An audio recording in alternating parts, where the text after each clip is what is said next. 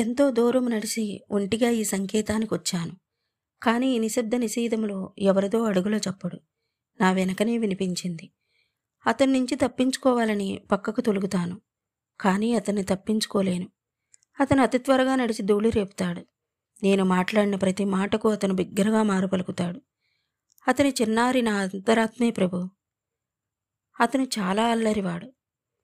అతన్ని తోడుగా తీసుకుని నీ ఇంటి ముందుకు రావాలంటే భయపడతాను.